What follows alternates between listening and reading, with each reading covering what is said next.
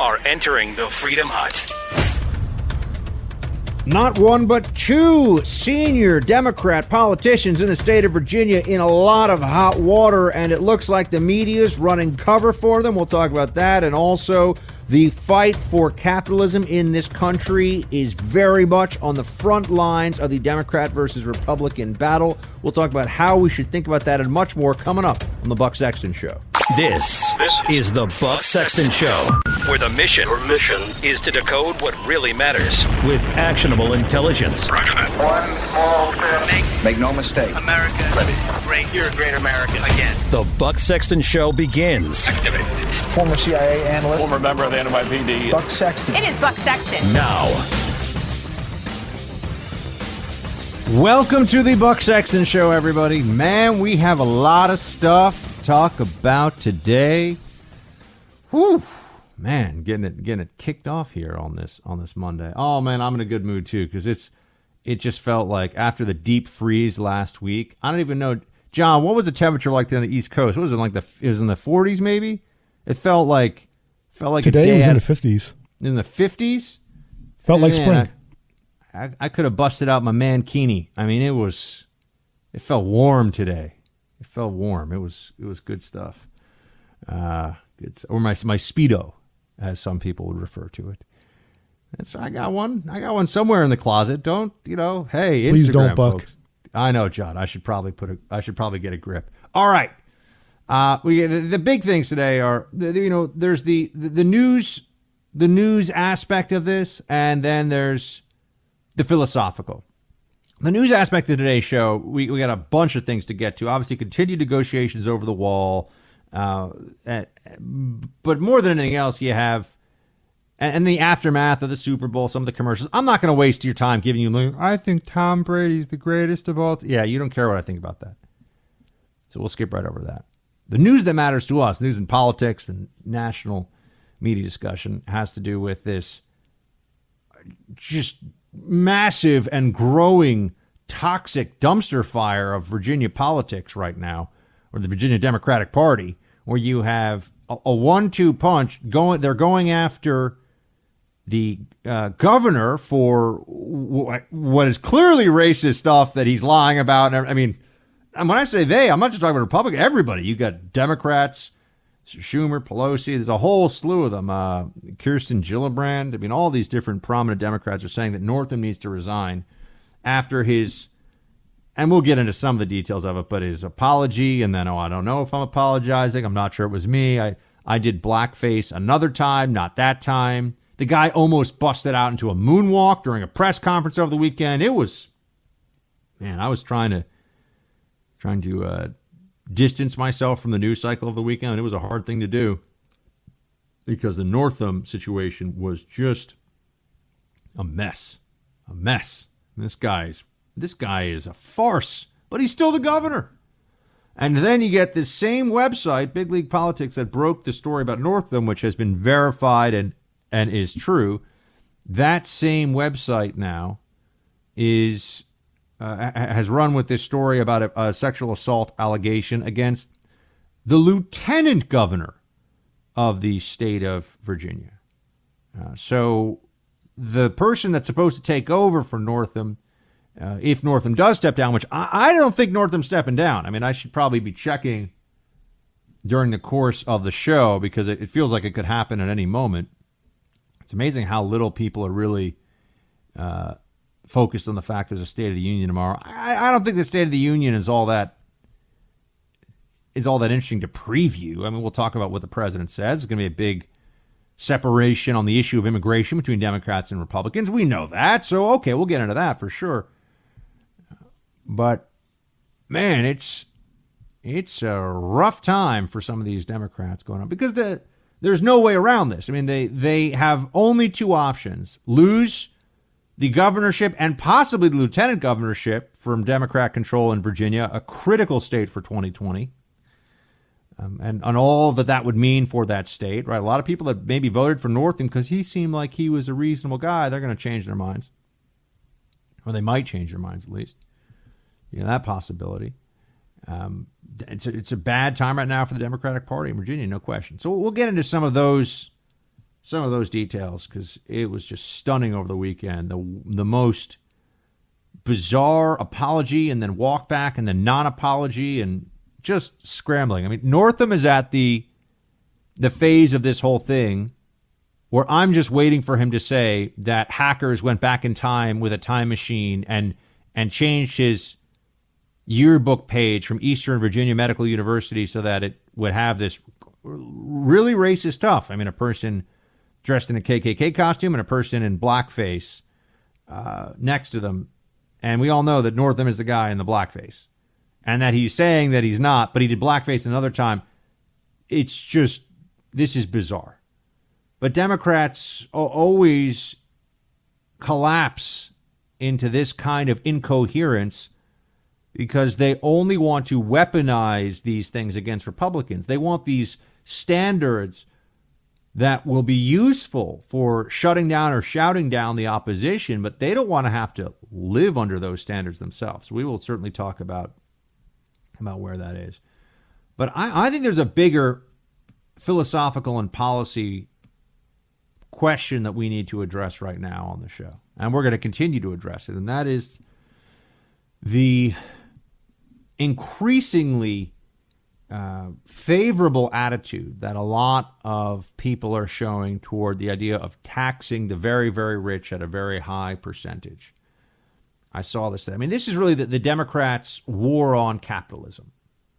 Okay, that's what is shaping up right now in a way that I think is surprising for some Democrats. I mean, I do think that there are Democrats who see this happening and they think, I didn't realize my party was so radical in its redistributionist ideology. I didn't realize the Democratic Party was so willing to engage in the politics of envy and and going to these kinds of lengths to make it seem like anybody who has been really really really successful is somehow the enemy you know as though you would be better able to afford your house if only some of these great businessmen um, weren't quite so wealthy you know you, you would be able to afford your groceries if jeff bezos and howard schultz and michael bloomberg and you name it if they weren't so rich this is a falsehood.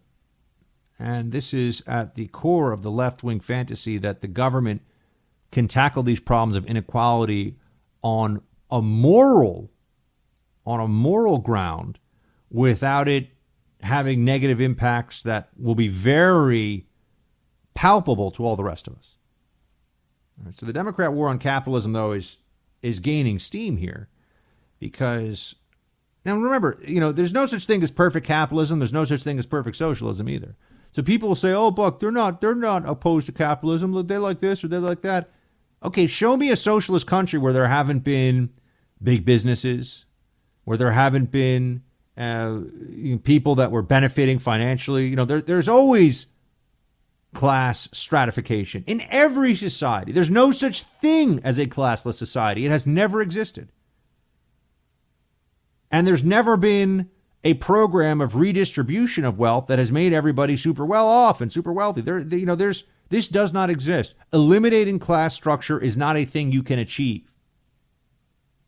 The best you can have is a wealthy society where individuals have the ability to help other people based on their own initiative, based on their own community and you know whatever your church wants to do, whatever organizations you belong to want to help people. And everyone also has the ability to pull themselves up. You can make choices. You show up, you work, you pull yourself up, and you can advance. That doesn't mean we all get to be billionaires. And I think part of the problem is one of expectations. We see this incredible wealth of the Zuckerbergs and the the Bezoses and and the Buffetts and all these different people that are so so rich. We see this and we think, well, if I can't have that, something must be wrong. Or if I can't at least have whatever I want and those people can have that, something must be wrong. And that's how you get this polling that says 76% of registered voters, voters according to uh, Politico, believe that the wealthiest Americans should pay more in taxes. 70% of Americans, according to a Fox News poll, favor raising taxes on those earning over $10 million. That includes 54% of Republicans. Alexandria Ocasio Cortez has said that she wants to slap a 70% marginal rate on income earned over $10 million. That has 59% support in a recent Hill Harris X poll. The Hill, like where I work, that's our, that's our poll. Politico poll found that 61% favor a wealth tax like the one that Elizabeth Warren is talking about. It would be a 2% tax on those with a net worth over $50 million 3% tax on those over a billion dollars. Wealth, not income. Uh, this is going to lead us down a very a very destructive path if we don't put a halt to it right now. I'm not saying that these people can't afford to to pay these uh, pay these rates. Of course they can, but you are talking about government confiscation of private property under the guise of what feels right to some radical left wingers. It feels fair, it feels right. Keep in mind that money has already been taxed; those assets have already been through the process. The the acquisition of, of those access uh, of those assets required taxable income to be there in the first place. Uh, and life isn't fair, and I don't pretend to tell you that it's fair. But maybe if the left had a better understanding of why capitalism is so incredible, what it is about capitalism that is so special, they would be less willing to start to take an axe to the base of it and just sort of see what happens. Because when the government can start to have a 2% wealth tax on people over 50 million or a 3% over a billion, guess what? The government could also put a wealth tax in place on people over a million.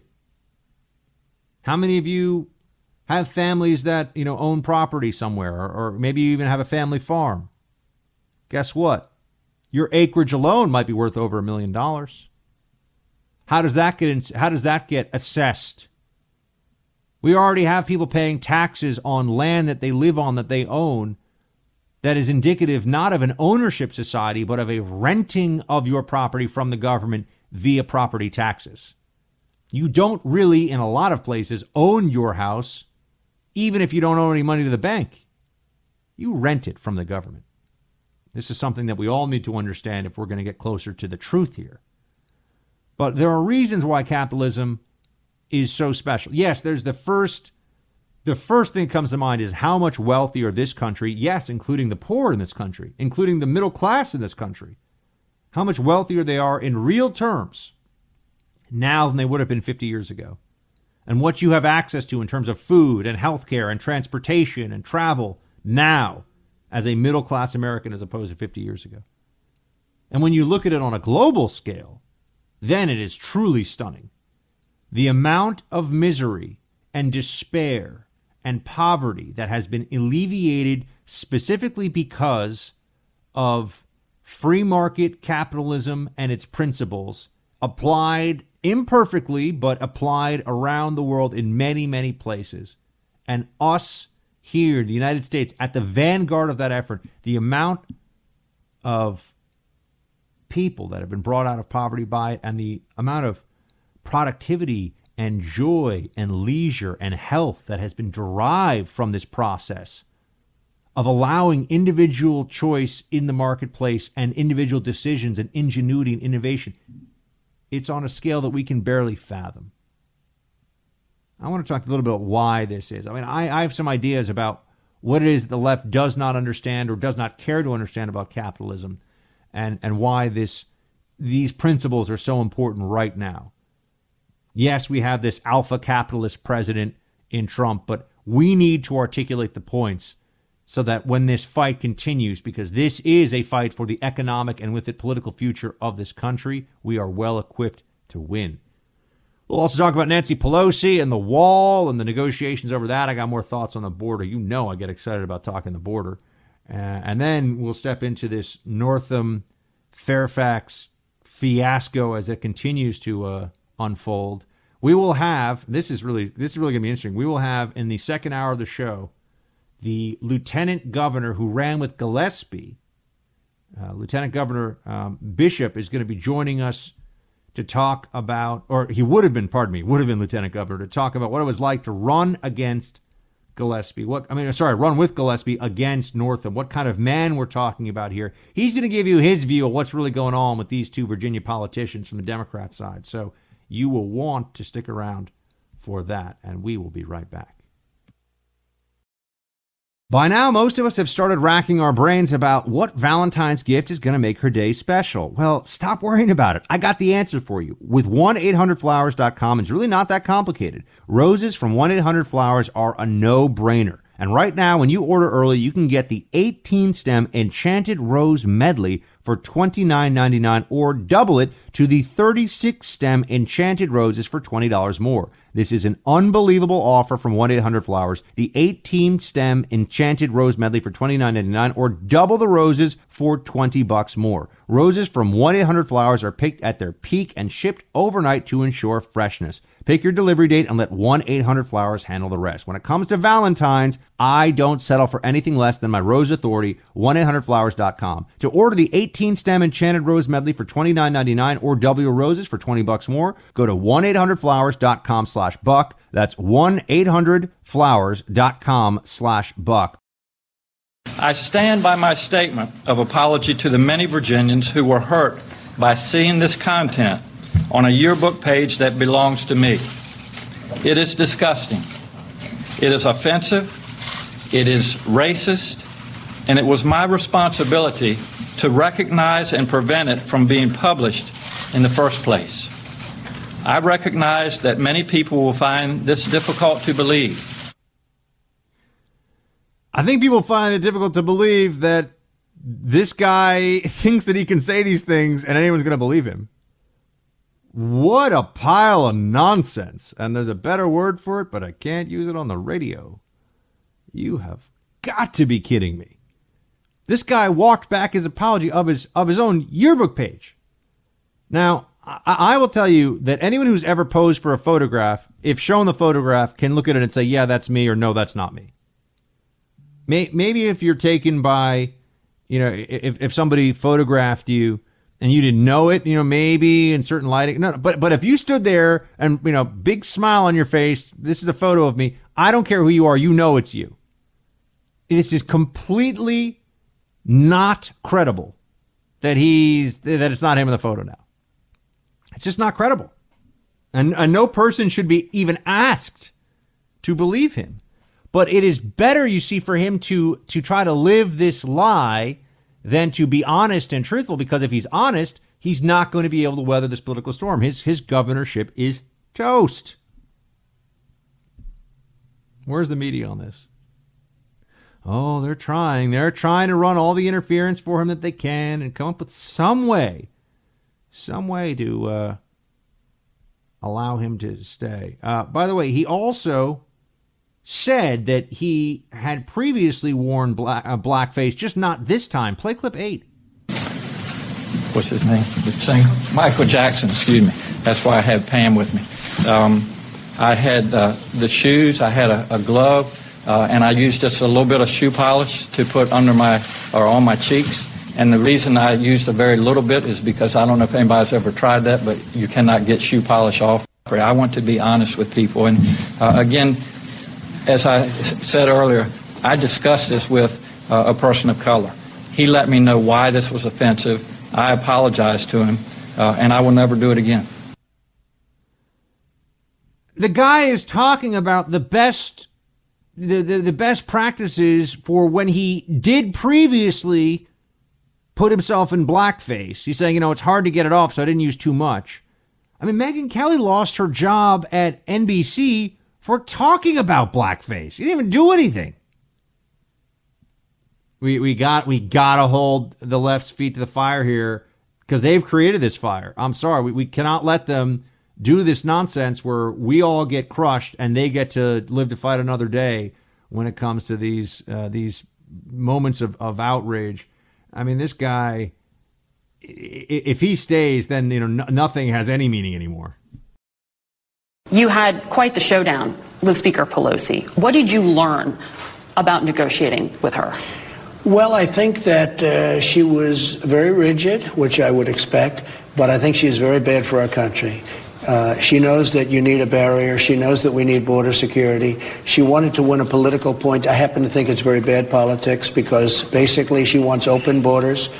She doesn't mind human trafficking or she wouldn't do this. She's costing the country hundreds of billions of dollars because what's happening is when you have a porous border and when you have drugs pouring in and when you have people dying all over the country because of people like Nancy Pelosi who don't want to give proper border security for political reasons, she's doing a terrible disservice to our country.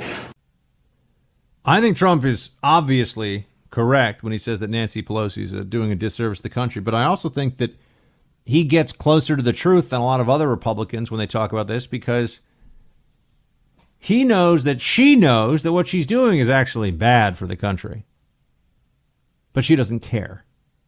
The Democrats know they're lying to you about the border. They just don't care. Democrats know that they're being duplicitous about negotiations for a wall. They said, open up the government and then we'll talk. The government was opened. No talking worthy of the name. These are not surprises. We know who we're dealing with on the other side. Trump certainly knows who we are dealing with on the other side. But specifically, uh, on the issue of the Democrats pushing things that they know are bad for the country. I think enough Democrats have some understanding of what the ramifications of some of the economic policies they're pushing would be. But they simply don't care. They know that it is an emotional touch point for their base. It is a way to mobilize people. We all have disappointments. We all have our resentments. There are things that bother us about the way that our day to day goes or how things are happening in there, what's going on in the country and coming up with a narrative that allows the blame to be placed on the other is very potent. This is powerful. And to do this through the prism of class warfare is increasingly going to, eh, going to be the central mantra you, you see from the Democrats. This is what they're going to do. It's all about the the big rich fat cats. It'll be kind of a retread of what you heard during the Occupy Wall Street era. But remember, Occupy Wall Street fizzled. And it didn't just fizzle because it was a bunch of pseudo hippies with iPads playing in drum circles. Fizzled because Barack Obama was president during that. Couldn't get the hardcore left that upset with as leftist a president as Barack Obama in charge. But now things are different. Now you have an ultra capitalist of sorts in President Trump in office. And that means that the agitation and the community organizing from the left is much more likely to succeed here. Which then just brings me to what what what I think is an important component of this discussion on capitalism that you probably won't hear elsewhere and it doesn't get nearly enough attention. When we think of the successes of capitalism today, the kind of stuff that Ocasio Cortez will point to, we look at these internet era mega companies Facebook and Amazon and Google and uh, many others. And we understand that there's a big upside in terms of convenience and connectivity and communication that they bring to us. There are also some downsides. I increasingly think that social media is probably, you know, an even split as to whether it's really good for us in the end or not, uh, good for society or not. But if you want to understand what is so incredible about the system that we have, think in smaller and simpler terms. Think more about the Walmart effect on this country or the IKEA effect in this country as a result of free markets and capitalism and individual innovation. That you can go into a store. I mean, here, here's, here's one example for me. I got a beard trimmer today. I got a beard trimmer for about 40 bucks. Now, people always put down the cheap products that we get from overseas and how that's not going to make, you know, there's this whole mentality in the right of that's not going to make you happy, that's not going to make you fulfilled. Oh, yeah, okay, fine. No one's saying that my beard trimmer is an existential issue, but I now have my beard trimmer. I know that it's going to work. I mean, of course, there's always going to be some product defects, but It never really crosses my mind that this thing that I'm opening up isn't isn't going to work. I know it'll work for a long time. I know that the different pieces and components of that beard trimmer have been put together by people who specialize in doing just that. They think about how do I build the best beard trimmer? What does the guard so I don't cut myself? And how does that work? Who comes up with the battery? What size should the battery be? How expensive should the battery be that goes into this? Because that's going to be affected in the overall price. We are surrounded, and the, the point that I'm really trying to make here is that we are surrounded by miracles of capitalism, large and small. This is astonishing that you can walk into the store and buy all the things that you can buy and know that they're not going to make you sick. They're going to do what they say they're going to do. It's going to be the same product over and over again. That there are people who are building better ones all the time. You know, we, we take some of this for granted now. Just the notion of building a better mousetrap, you know, that's just a cliche, right? I'll tell you something. Everything that you are interacting with in your day to day life is affected by capitalism for the better. Whether it's the ability to buy furniture, I mean, you, you can now set up a set up a home comfortably on a budget that even 20 or 30 years ago you know could probably get you a bed. I mean, you have seen such an explosion of productivity. We all have. And it's because of specialization, innovation, and the micro corrections that are only possible when people are self in, uh, self-interested when they actually benefit from making changes to make little things better. You know, remember it's all, all the stuff you hear about, you know, the devil's in the details, you know, be a details guy. It's the details that count. We see a computer, we see a, uh, I have a Mac laptop sitting in front of me right now. It's it's incredible. I mean, it's more computing power than the entire you know NATO alliance would have had in 1950. You know, it's more than we had when we went to the moon. I'm sitting right, with it right in front of me, but don't think of it just as Apple is this genius company that's worth a, uh, close to a trillion dollars now, and think of it in all the people that worked on this screen, all the man hours that went into this keyboard that that works. It works. It functions. If you want an appreciation for how capitalism has made your life better, and why the redistribution of wealth and the removal of micro corrections in processes, the removal of incentives for innovation. Because remember, innovation is also about risk. Innovation is to do something that may fail. You're not going to do things that will fail if you feel like there's nothing in it for you. See, capitalism harnesses what is true of human nature and creates a system that produces benefits for everyone without trying to negate that basic trait of human nature. It's brilliant.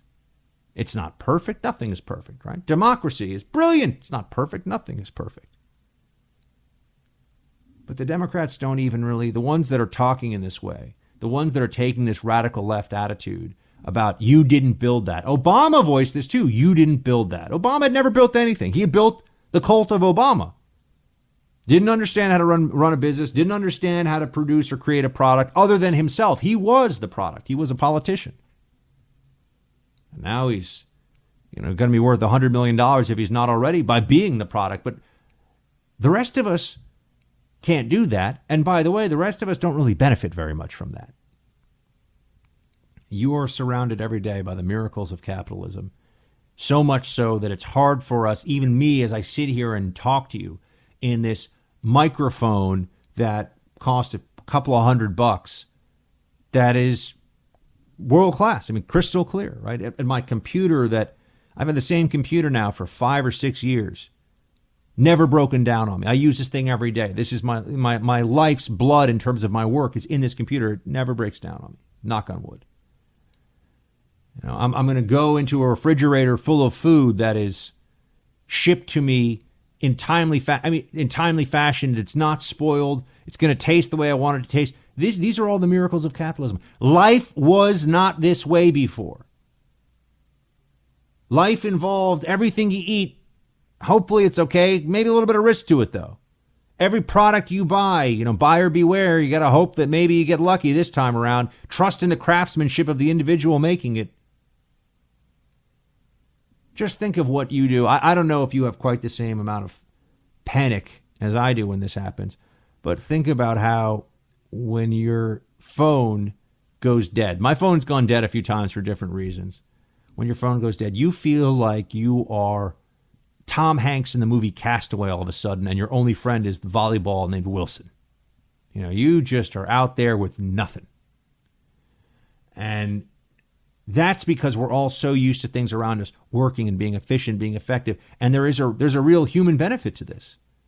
I have to spend less time worrying about these things because other people worry about them for me because they benefit from them working. You know, this you get into the fundamentals of why the system works as well as it does, and Democrats are spitting on it. Not all of them, not all of them, but even the Pelosi's of the world who have benefited eh, enormously from the very system I'm talking about. Pelosi's a very wealthy woman, married a very rich guy, but very wealthy woman. They're allowing this rhetoric of the Warrens and the Ocasio Cortezes to overtake the truth in this situation, which is that the more individuals are incentivized with clearly defined rules and laws around them, sure, but the more individuals are incentivized to pursue specialization and excellence in everything they do, the better off we all will be as a society. Excellence, by the way, is possible in everything. Excellence is possible in high tech products that will change the world. It's possible in how you make a cheeseburger every day for customers. It's possible in how you open a door, how you drive the truck that you're in right now that delivers necessary goods to people all across the country. Excellence is possible for all of us in everything that we do, and capitalism tries to bring that out and celebrate it in all of us, which is why it is such a magnificent system that has produced so much benefit around the world and we have seen the other side of this coin. We know what happens. We, we have the history to prove it. When you rely on an elite of all knowing, whether they're revolutionaries or technocrats or whatever you want to call them, to make these determinations for us, we only need one kind of soap. We only need one kind of shoe. This is the best shoe, and we'll make it the best way. But nobody else should be making shoes. We'll do it for you, and we'll give it to you for free. We know what happens. The shoes stink. Well, not necessarily literally, but the shoes are not good, and there's not enough of them to go around anyway. It's basic human nature, and we're talking about the building blocks of our society here, and I just wish Democrats would stop playing games with something that has meant so much to human beings around the world for the last hundred years. We'll be right back. He should step down and, and start his road to redemption. Being governor of a state is not an entitlement. What is clear is it's time for Governor Ralph Northam to step aside. I think that um, the governor should resign. I think he's shown himself sort of um, damaged in terms of his ability to govern. Governor Northam is a man without a party. After his disastrous press conference, he has no credibility and no ability to lead. Once that picture where the blackface and the Klansmen came out, there is no way you can continue to be the governor of the Commonwealth of Virginia. He cannot serve. It's time for him to resign. He should resign. So disturbing, so racist. Hasn't resigned yet. Northam's still governor of Virginia. John, what do you think, man? You think he's going to resign? He has to. He has he to. He has to, right? I mean, how how well, what's he hanging on for then? I, maybe it's to give a little more time for the lieutenant governor to get some stuff in order here, but he's got all these people coming out saying that he needs to resign. It's the, the whole thing is just amazing. But did, did we play the thing where he said that he might actually have, where, where he made it seem that he might be willing to moonwalk? Did we already play that? This is amazing, guys. So he's at this he's at this press conference, which was a just an, an epic fail of a press conference. I don't know how else to say it. I mean, it was just as bad of a press conference as you'll see anywhere, anytime involving a politician. Um, you know, he says that it's not him in the photo when it clearly is him in the photo. I mean, this guy is he's lying. I mean, he, you know, he's OJ looking for the real killers at this point. This just makes no sense. Why is anyone going to believe this guy? But as if that wasn't bad enough, he raised the idea because he said that he had used shoe polish to do blackface to play Michael Jackson in a dance contest. I mean, which just the details here are wow. Uh, he raised the possibility. This is the governor of Virginia, folks, an important state. This is the governor, okay? The guy's the, the top of the of the executive hierarchy for that state. And here's what he said. Play clip nine. Competition in San Antonio was a dance competition. Yes, And it was that you danced the moonwalk. that's right.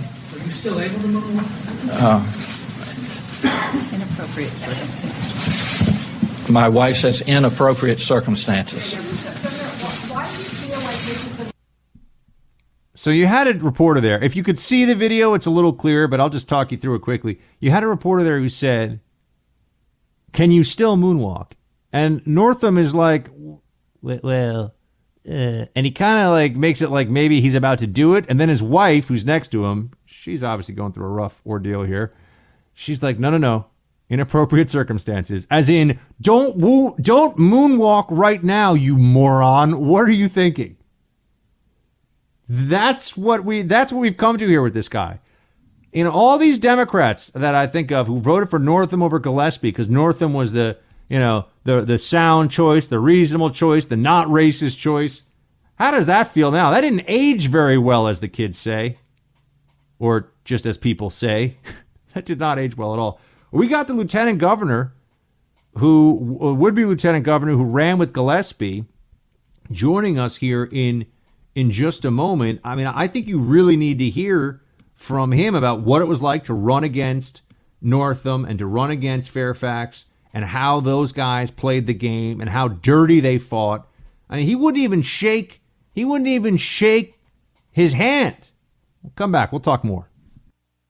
A lot of people have heard of the AARP, and you might even be a member, but did you know the AARP is a lefty organization when it comes to seniors, pushing progressive policies, stuff that you don't like? So, do you want to belong to the MSNBC of senior organizations? How about you get with the real stuff? Join AMAC. Why AMAC? Well, AMAC was founded by an Air Force veteran, and it's all about sharing the values of its members, as well as bringing value to its members through discounts on car insurance, hotels, and roadside assistance. So, this is the conservative alternative to AARP. Join AMAC. That's A M A C. I stand with AMAC. You should too. They're fighting the good fight. Become a member today. The benefits are great, but the cause is even greater. Tell your family and tell your friends. Join right now at amac.us slash buck. That's A-M-A-C dot US slash buck. AMAC is better for you and better for America. My fellow Virginians, earlier today I released a statement apologizing for behavior in my past that falls far short of the standard you set for me when you elected me to be your governor. I believe you deserve to hear directly from me.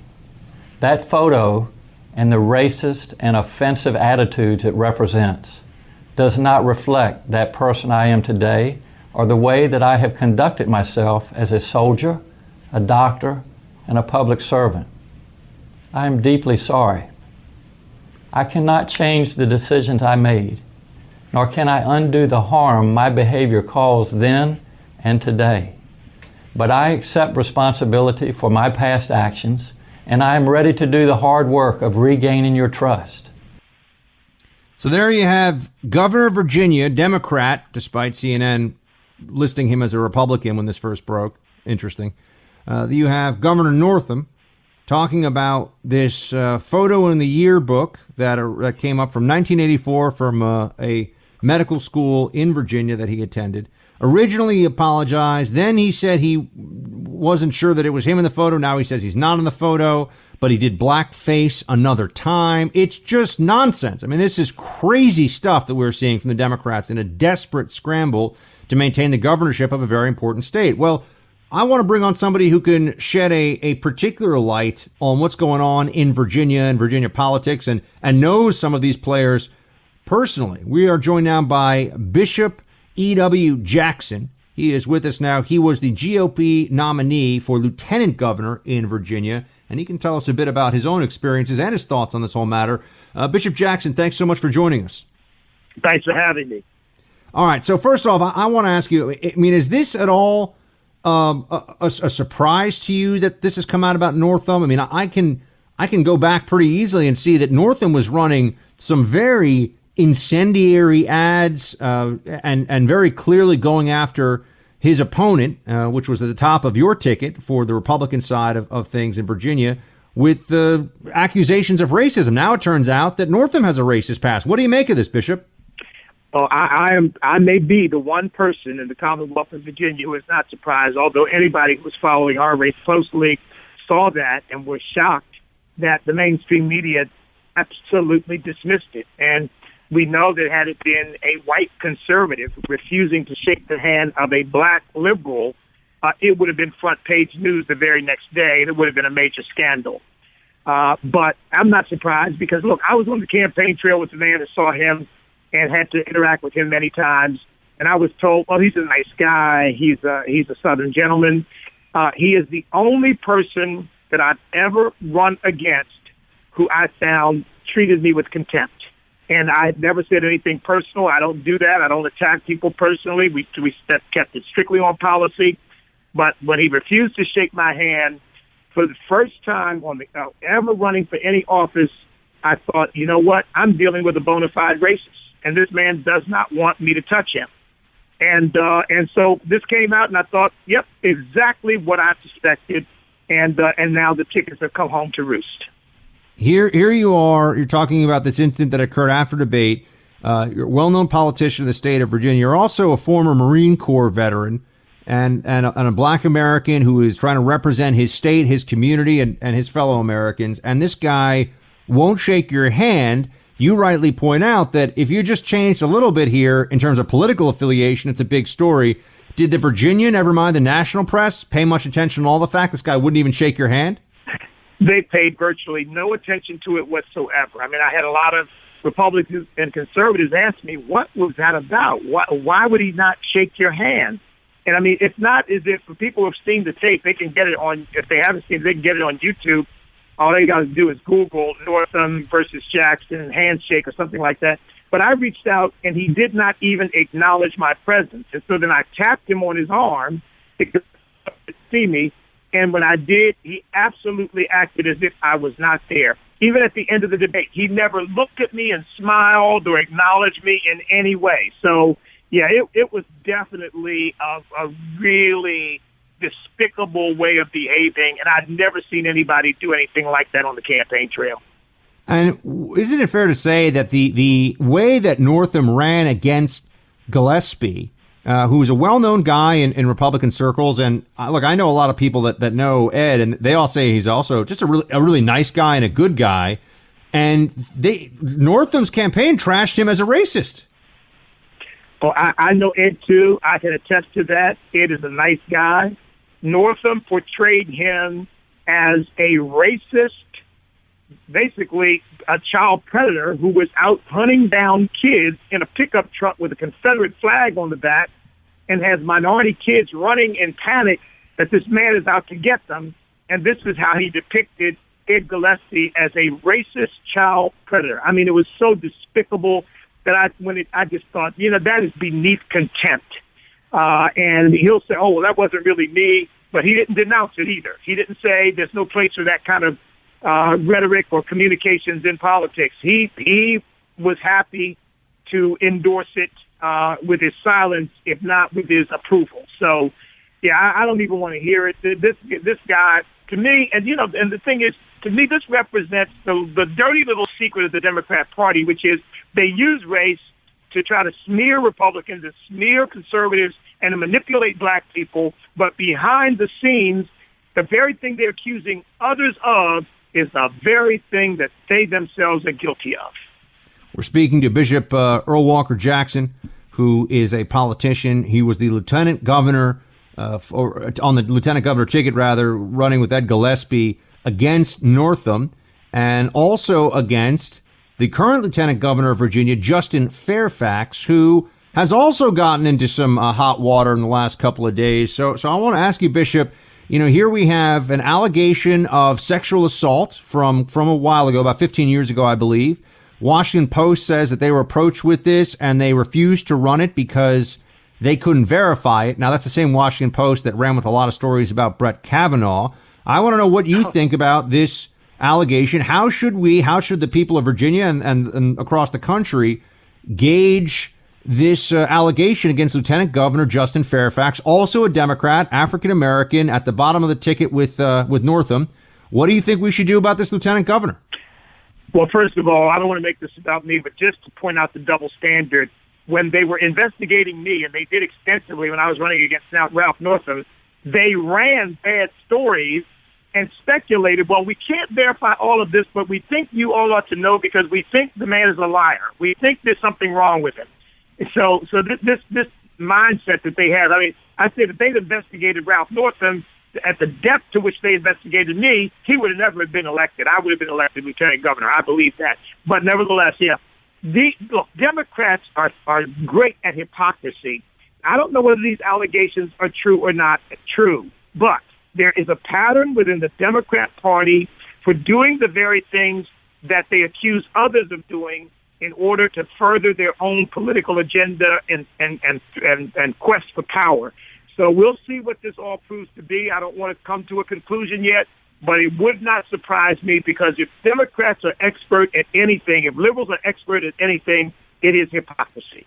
Can I ask you? Can I ask you, Bishop? What kind of for, for the folks listening across the country? What kind of media hostility and what kind of oppo research from the media and from groups that are hired specifically to, to do oppo research what kind of stuff were you up against running for lieutenant governor african american republican would be lieutenant governor of the state of virginia? And, and look I, I say all the time I, I owe my country a great deal. I love this country and so i don't pat myself on the back like you know i'm some great somebody. But but but i started as a foster child. I grew up in in uh, poverty, and what the Washington Post did, what the what the mainstream media did, they never gave me any credit for having gone from that to Harvard Law School, having practiced law, having nothing. All they went and investigated my background. They tried to prove that my so-called foster care uh, was a middle class home, that it really did have an indoor bathroom, and it did not. It was not a middle class home. They tried to prove that I hadn't gone to Harvard Divinity School, uh, they tried to prove that I'd never been a chaplain for the Red Sox. They went about their business trying to pr- disprove my background to show that I was not sort of a Horatio Alger story, somebody who started from nothing and had made something of himself. They were trying to tear me down at every turn. That's what I faced. You know what Ralph Northam faced? He faced puff pieces that uh, about how great he was and oh the compassion and he's a great pediatrician. They didn't talk about his radical views on abortion. They didn't. They didn't say anything about this stuff that I believe they probably knew then. I just don't believe that if they could investigate me that way, they either knew or they simply chose not to know uh, what Ralph Northam had really been and what he really was. Bishop Jackson, before we let you go, should Ralph Northam resign? Yes, absolutely. He would resign. Look, we're not going to get any bargain uh, in Justin Fairfax by any stretch of the imagination. He's got his own problems. He's he's another race baiter as far as I'm concerned. I, I saw him do it in the LG campaign against uh, Jill Vogel, accused her of racism because she questioned his experience. Well, that's you know, I mean, that's a fair question. Do you have the experience to be the the head of the the, the state senate and, and so forth? But he, oh, that was a racial play. So, but you know what? Ralph Northam doesn't deserve to be to sit in the seat that Patrick Henry and Thomas Jefferson and so many other illustrious leaders have set in, uh, he needs to go. All right. Bishop, we really appreciate your time. Thank you so much for joining us. Oh, thank you. God bless. Two very different instant replays. Instant replays during Big Game Sunday.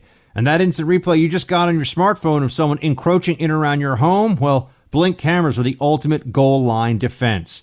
They're motion activated. When your Blink camera detects something suspicious, you get an alert on your smartphone with a video replay of what Blink spotted. And now you can save 20% on all camera systems during Blink's big game sale. Blink cameras are easy to set up, they're wire free, and run on two AA lithium batteries that can last up to two years. And Blink's live feed option lets you monitor your home from anywhere using the Blink smartphone app. No contracts, no subscriptions, and Blink works with Alexa. Let Blink help watch your home while you're watching the big game. Save 20% on indoor and outdoor systems and add-on cameras now through Monday, February 4th, 9 p.m. Pacific time. Visit blinkprotect.com slash defense blinkprotect.com slash defense, blinkprotect.com slash defense. The allegation is completely false, uh, as was indicated uh, in our statement. And uh, if you read through the story, you'll see it's uh, completely uncorroborated. Uh, and the fact that they would run a story on an uncorroborated allegation uh, from now 15 years ago tells you exactly what this smear is all about The story because it was not credible, because it was uncorroborated. Uh, and what we know is that it's false uh, and defamatory. And so uh, this person then went into hiding and laid low in the weeds to have someone uh, manipulate uh, the press and, and, to come out a year ago, uh, fail at getting that into the media, uh, then go away, and then when they think they have an opportunity uh, at maximum uh, media attention point to come back again with the same false, uncorroborated allegation, tells you everything you need to know about the falsity of it, about you know the, the, the person who is making the allegation, and, and also about the environment that we're in. What a week for Virginia politics, pretty uh, crazy stuff going on here. Okay, uh, you know you have Northam, his his governorship on on life support. I think he thinks, and he may even manage to make it through. But you have to add into that now that you have uh, Lieutenant Governor Fairfax, who would be the man to be elevated to the governorship if Northam did in fact have to resign, which you've had, uh, I think Pelosi and Schumer and a lot of big Democrats uh, saying he resigns, he, he should resign, because they know that this is too, this is a liability for the Democrats. It's too big of a liability. They can't explain this one away. They don't have a means of making it anything other than obvious that there's a double standard in play here. So they're willing, I think, to to let Northam get sacrificed. But Northam and the Democrats and the far left pro-abortion progressives, they're fighting to the very last here. But now you have Fairfax, who was accused of a sexual assault. Now he says it was consensual. This this is a classic he said, she said situation from what we have so far. We don't have that much information to go on here. Uh, what we have is that this website, the same one that initially posted the Northam photo, Big League Politics, uh, ran an update that, quote, Stanford fellow hints at possible Justin Fairfax sex assault. And this is the same, this is the, uh, the same site that broke the Northam story, which is, is clearly true. I mean, Northam Northam had racist racist crap on his face. I mean, not his Facebook, on his yearbook page, and now he's just telling lies in a desperate attempt to to hold to keep his job. Okay, Northam's a liar, and it's pathetic. But that that same website now has put out this other story. Now, this is very interesting because I would generally want to take the position of we we should wait for there to be evidence. We shouldn't we shouldn't uh, take action against people without proof, and they should have an ability to respond to charges, both criminally and in the, the so called court of public opinion. I don't like that phrase even because public opinion is not a court, but he should be able to respond to this.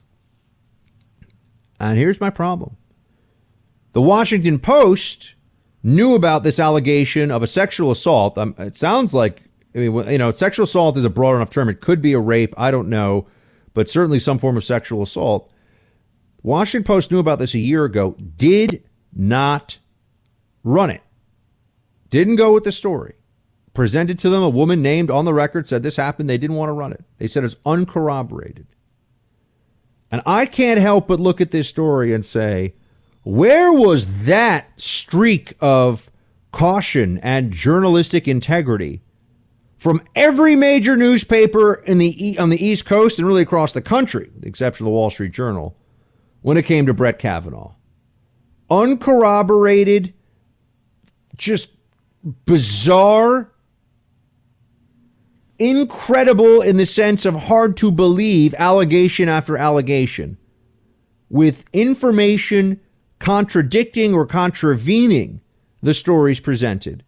And the Washington Post had not an iota of the skepticism shown during the Kavanaugh hearings as they did, obviously, when it came to Fairfax and a Democrat as an African American Democrat as lieutenant governor of Virginia.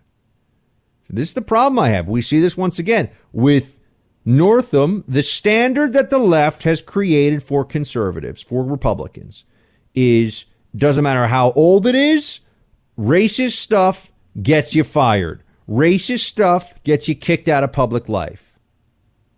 Do I think that's a good standard? No. But do we have any prayer of changing that standard without the left having to live under it too? I don't think so. So Northam's got to go. Now you also have a standard set up during the Kavanaugh debacle when the left was trying so desperately to destroy him. The standard was uh, women have a right to be believed.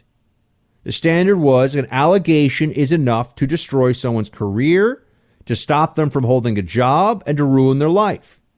That was the standard the left was operating under. Now, because Avenatti is a clown, and because the third accuser against Kavanaugh was, was clearly a liar, a vicious, evil, deranged liar, it didn't work. But the standard the press was operating under at the time was the allegation is enough women have a right to be believed. So if we're going to take the, the same approach with Northam, which is that we have to make the left live under its own rules, as we do with Fairfax, why should the media get a pass for bearing this story? Why was this never reported? Woman accuses politician of. They're not saying it happened. They're saying there's a woman who's making the accusation. How is that not a news story? This is how the left cheats. This is how the media helps Democrats win. We are seeing it in more than one major instance. Do not forget it. And we shouldn't get to a place where there are people yelling from the rafters that because you have been successful, you are a bad person and we're going to be punitive to you. That's, that's to me the antithesis of the spirit of the country. I agree with Schultz, the former CEO of Starbucks. And I have found this whole circumstance of Schultz getting just piled on by Democrats uh, very illuminating with regard to the direction and trajectory of that party and how it feels about entrepreneurship and success and innovation. But I want to bring on somebody who actually does all those things innovation, entrepreneurship, and success, and who also served his country in special operations. That's right, it is our friend, the uh, founder and CEO of Black Rifle Coffee, Evan Hafer, is in the house. Evan, thanks for making the time for us. Buck, man, it's great to talk to you. I haven't talked to you for too long. Yeah, I know, man. I'm, I'm glad we get to catch up here. We'll have to catch up in person soon. Tell me what your thoughts are, man. As somebody who's running a rapidly growing, successful company, great American brand, obviously a partner here on the show, which we tremendously appreciate. But when you hear the demonization of success that's coming from very powerful quarters and very mainstream voices with regard to running a business and growing a business. What do you think about? Well, I think there's a couple different things that we have to really unpack, which is, you know, demonization of success. Literally, you have to define where does the success come from and how has the person been successful, right? And I think growing a business, and when you have a, a business, for instance, like Black Rifle Coffee or Coffee Company X.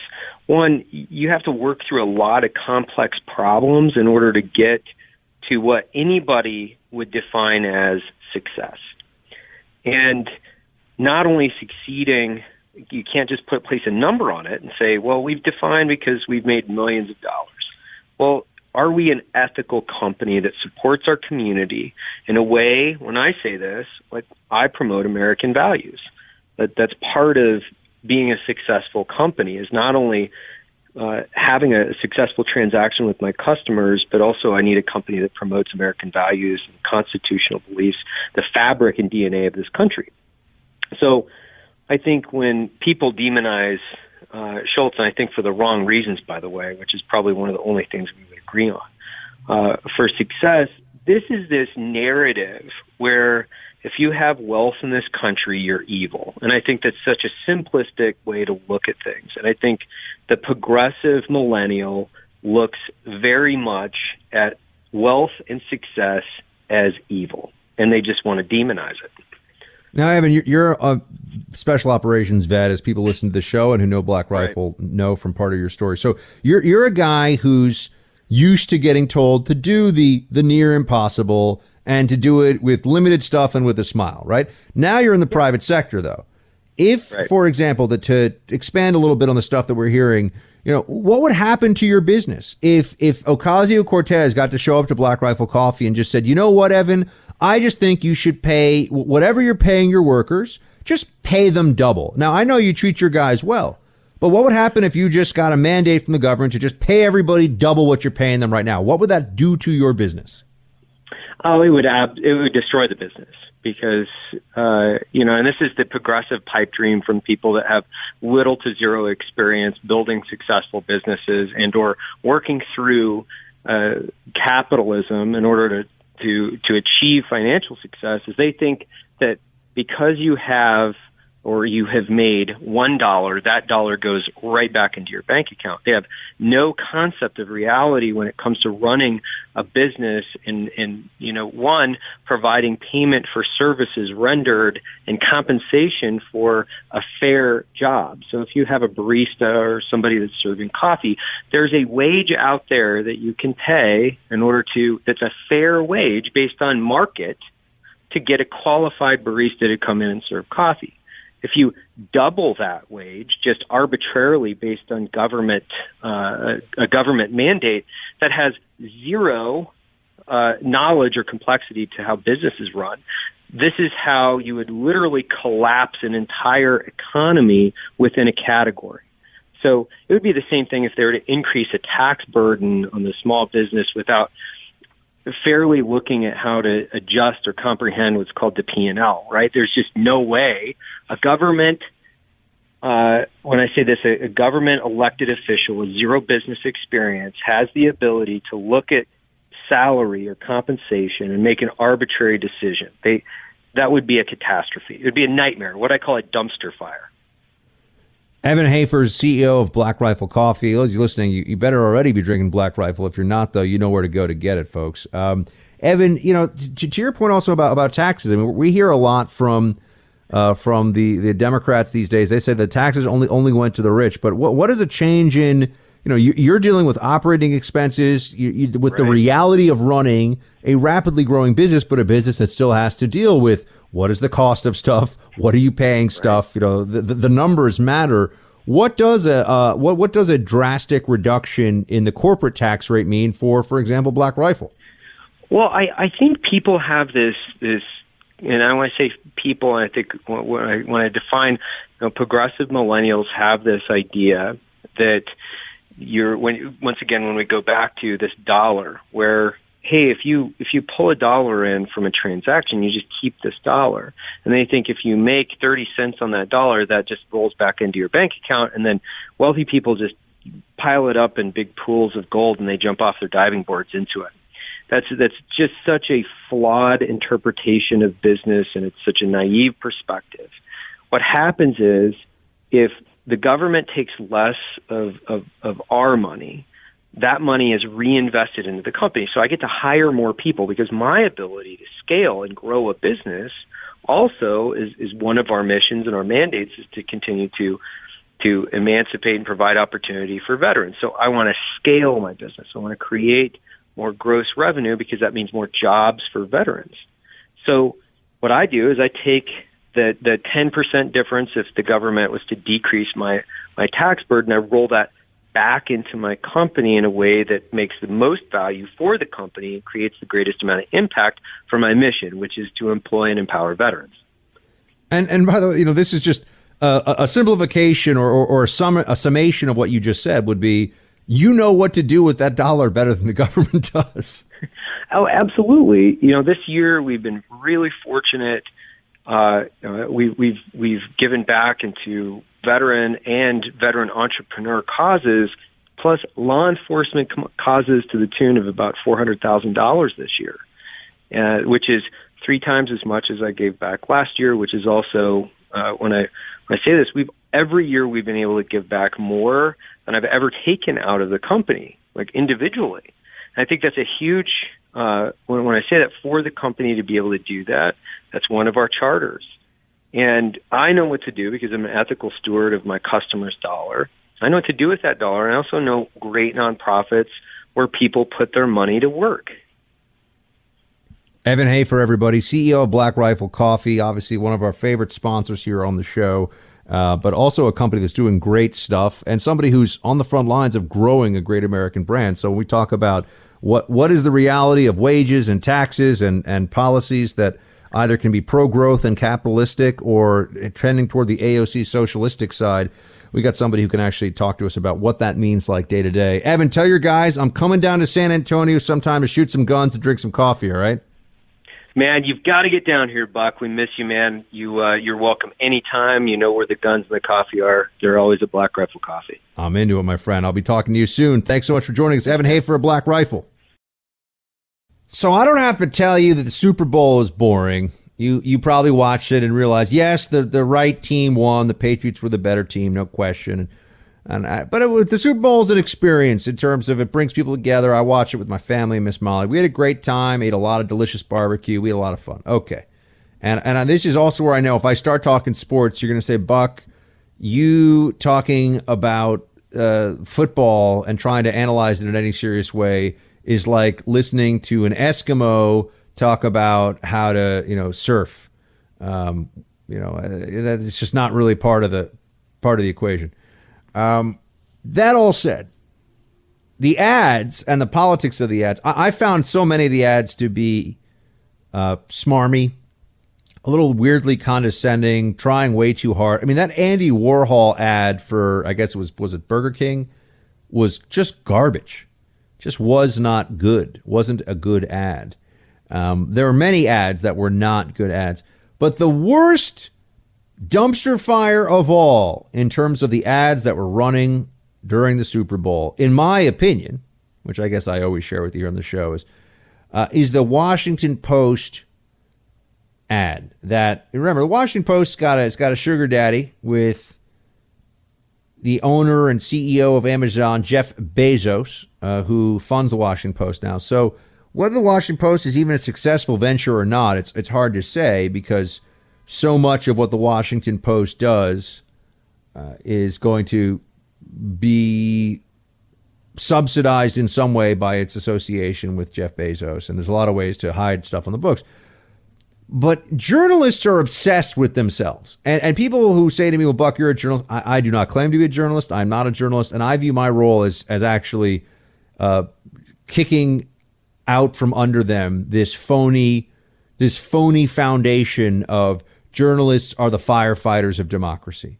Journalists are these incredible, brave truth tellers. No, journalists are very much like Hollywood actors it's a big industry, there's a lot of money in it, but it's full of incredibly vain, venal, self loving, self interested, thin skinned, bad people. There are, there are a lot of bad people in this industry. You know, this is why I'll say the same thing about Hollywood, but that doesn't mean, you know, I think, you know, Jimmy Woods, for example, is a great actor and a hilarious political commentary uh, guy. Uh, I think there are you know there are other actors. I mean, just because I make fun of Hollywood doesn't mean I'm not going to give all props and respect to Gary Sinise for all the very real work that he does helping veterans and and recognizing that he's also a successful actor, but a guy who puts his money where his mouth is. You know, I mean, so you can criticize an industry. It doesn't mean you're indicting everybody in it. Journalists are terrible. Journalists are very annoying, bad people for the most part. They have a skill set that's not in any way unique and there's a lot of just sucking up and trying to make the right friend group, and they just sort of go from there. Uh, that's why this Washington Post ad was just almost too much to stomach. I mean, it, it was it was an appalling exercise in self licking ice cream cone. $5 million worth. How many unemployed BuzzFeed writers? How many unemployed HuffPost bloggers could you pick up for $5 million for a 60 second ad? Here's the, let's just listen to this, just pompous, stupid ad. Play 24. When we go off to war, when we exercise our rights, when we soar to our greatest heights, when we mourn and pray, when our neighbors are at risk, when our nation is threatened, there's someone to gather the facts, to bring you the story, no matter the cost.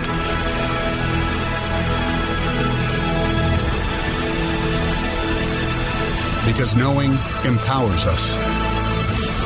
Knowing helps us decide. Knowing keeps us free. We don't need journalists for any of that. We don't.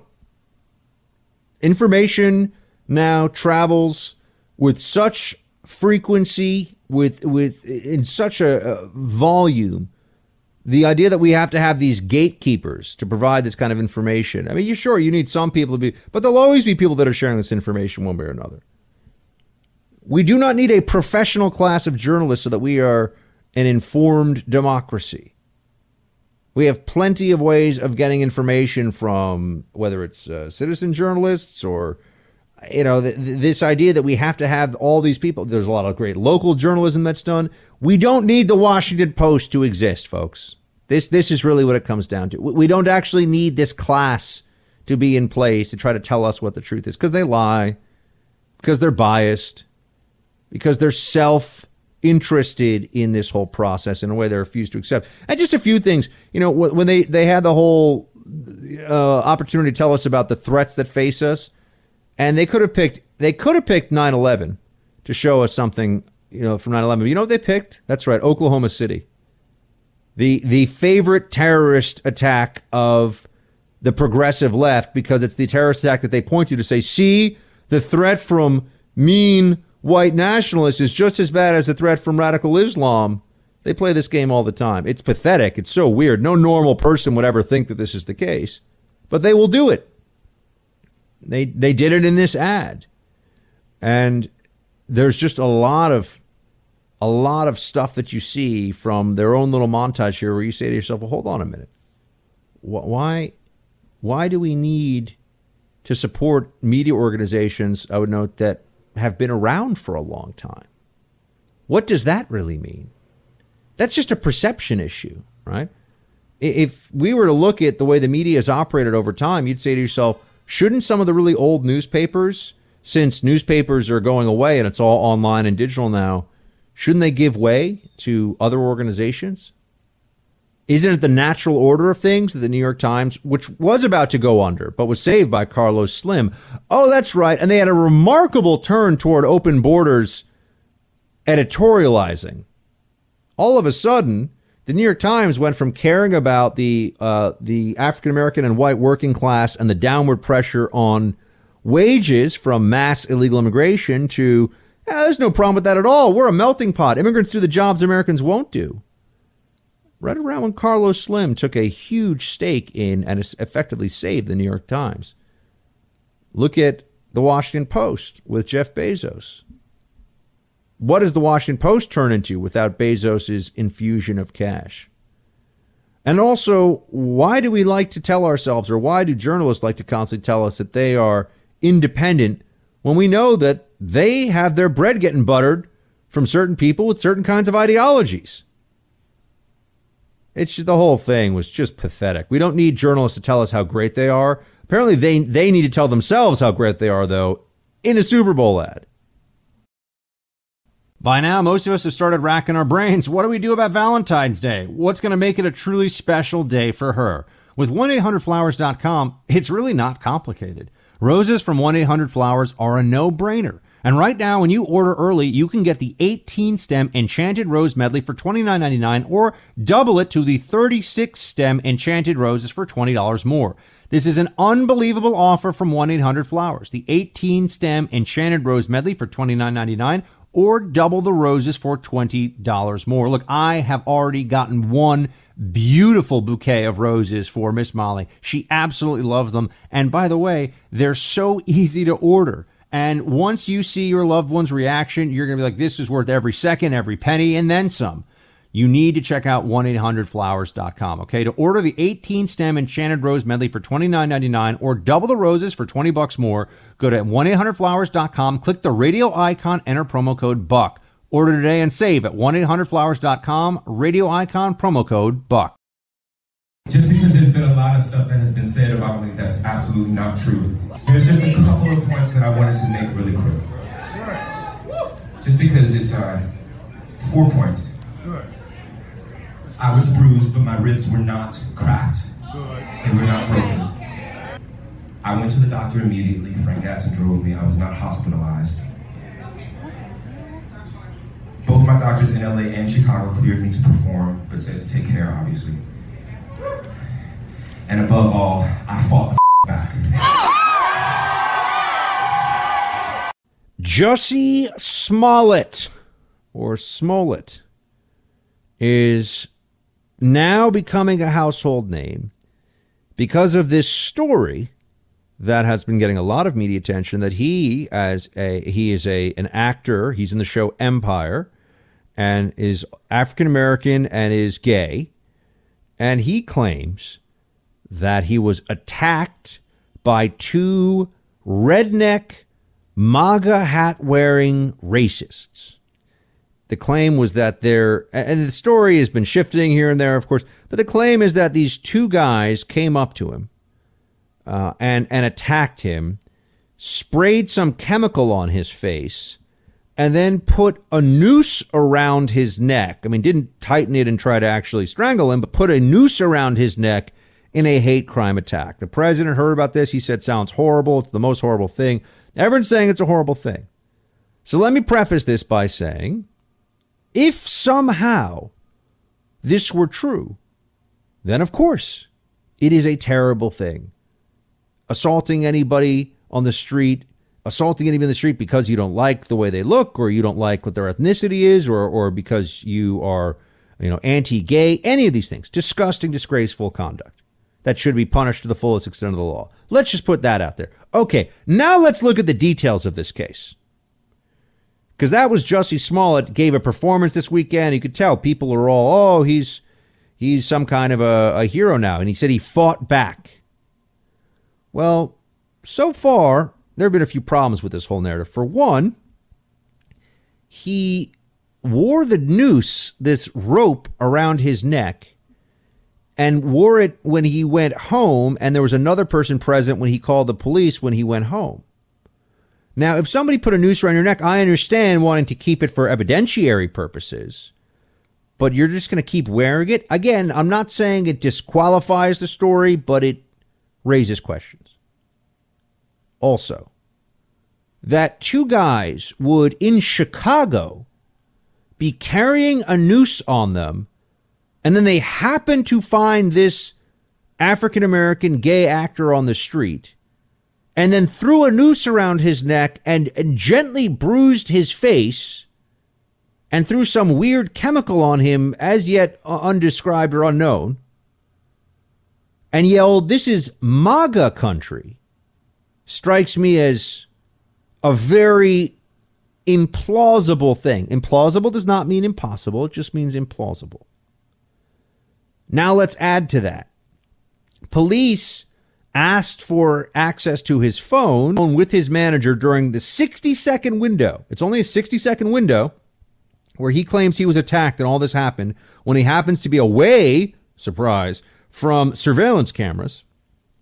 By the way, the two people identified as subjects of interest in the surveillance cameras already, it has since been shown that they are local. Uh, they are local vagrants and not considered to be suspects in this attack.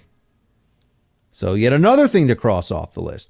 But Smollett claimed that he was on the phone with his manager at the time of the attack. And so police wanted to know if they could look at his phone and see if maybe this, you know, there was some corroborating information. And he said, no, you, you can't have access to my phone. Now, I know people are rushing in to say, what if he has, uh, you know, naughty pictures on there or, you know, civil liberties and blah, blah. Okay, but, you know, he's not a suspect.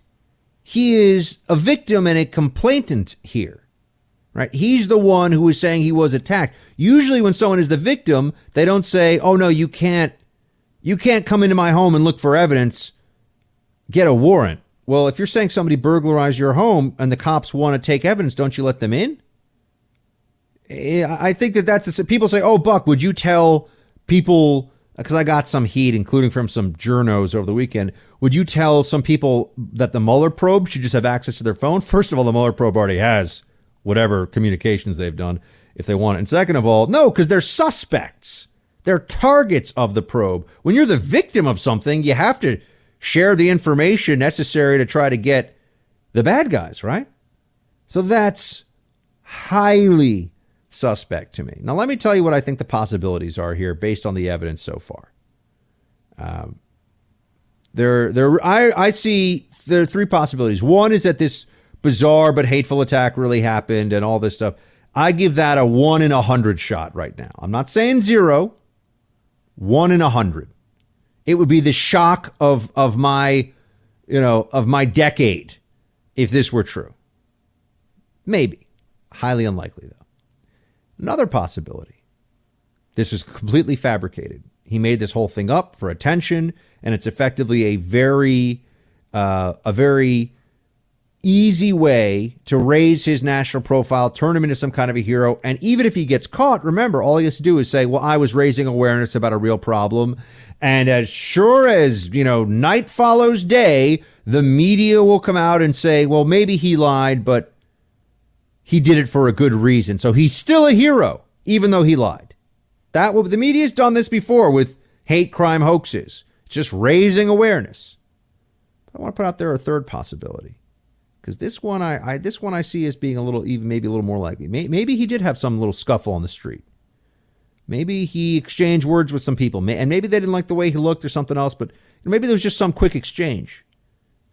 And then he decided to add all these other details on top of it, knowing that as long as there was some basis for this, he was on pretty solid ground reporting it to the police. Maybe he did get, you know, someone did smack him in the face or something because he exchanged words with them but it was an opportunity to tell this whole story about MAGA oppression and the bad Trump people and MAGA hats and all this, and he just took it. So it's essentially taking a kernel of truth and making this whole this whole creative and very useful story up from that about Trump and the attack, or rather the Trump supporters and the attack and all the rest of it. That's how I see this. But this whole thing is crumbling with every passing day. The evidence is pointing more and more toward fabrication. We will have to see. We will have to see what comes out of it. I'm not going to let this one slide because I despise hate crime hoaxes. And the media lets it go time and again because they're all rooting for it and they all go along with it. So I'm going to follow up on the story. And if I'm wrong, I will eat humble pie here on the show too if this really happened. But I don't think I'm eating any pie anytime soon.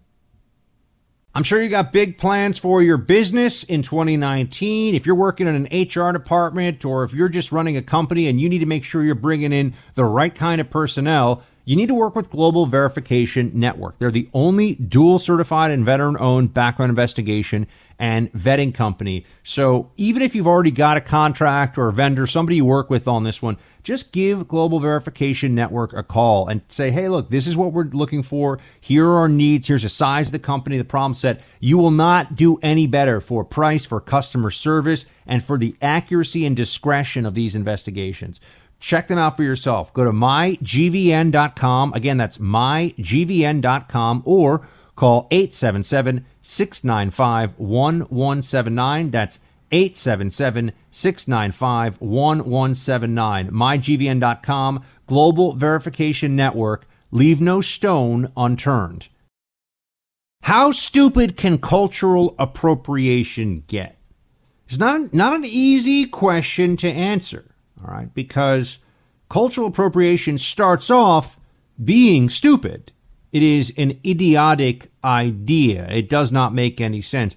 All culture relies on appropriation, and no one really has a claim to any culture. It's just like saying someone has a claim to uh, a, a taste or a color scheme or you know you name it. It simply is idiocy to claim that there is such a thing as cultural appropriation, and yet, sure enough, we find ourselves in a circumstance where there are uh, people who not only think that cultural appropriation is real, but are willing to be complete maniacs about it. Lots of stories that we could point to on this one, but I, I just want to start with, or, or, or dive into this topic with the following Portland, Oregon. Portland, Oregon is a town that I remember spending a weekend in, and I love the food vibe there. Uh, they have these pods where you drive to what's essentially a parking lot or a, an area of town where there's just food truck after food truck. And they really help popularize at a, a national level the whole food truck concept, where you'd have not just one food truck, maybe outside your place of work, but a whole bunch of them. And it creates a kind of makeshift on the move food court. It's a cool idea. And when it's done well, it's really pretty fun. And it's one of those little things about Portland culture that's spread across the country that's, uh, you know, high five Portland. But our friend Andy Ngo, who writes for uh, Quillette and has also done some other pieces in the Wall Street Journal, he's the one who goes up and asks Antifa, hey, why are you Antifa? And when they answer, you have to think to yourself, oh, these people are maniacs. That's good to know. And he writes about how insane things are in his hometown when it comes to food. For example, a woman named Sally Krantz opened up a bistro called Saffron Colonial that featured historical recipes from the British Empire.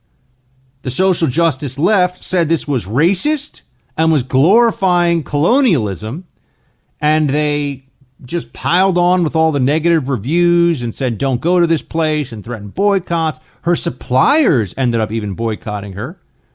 And she had to change the name of the restaurant to the British Overseas Restaurant Corporation.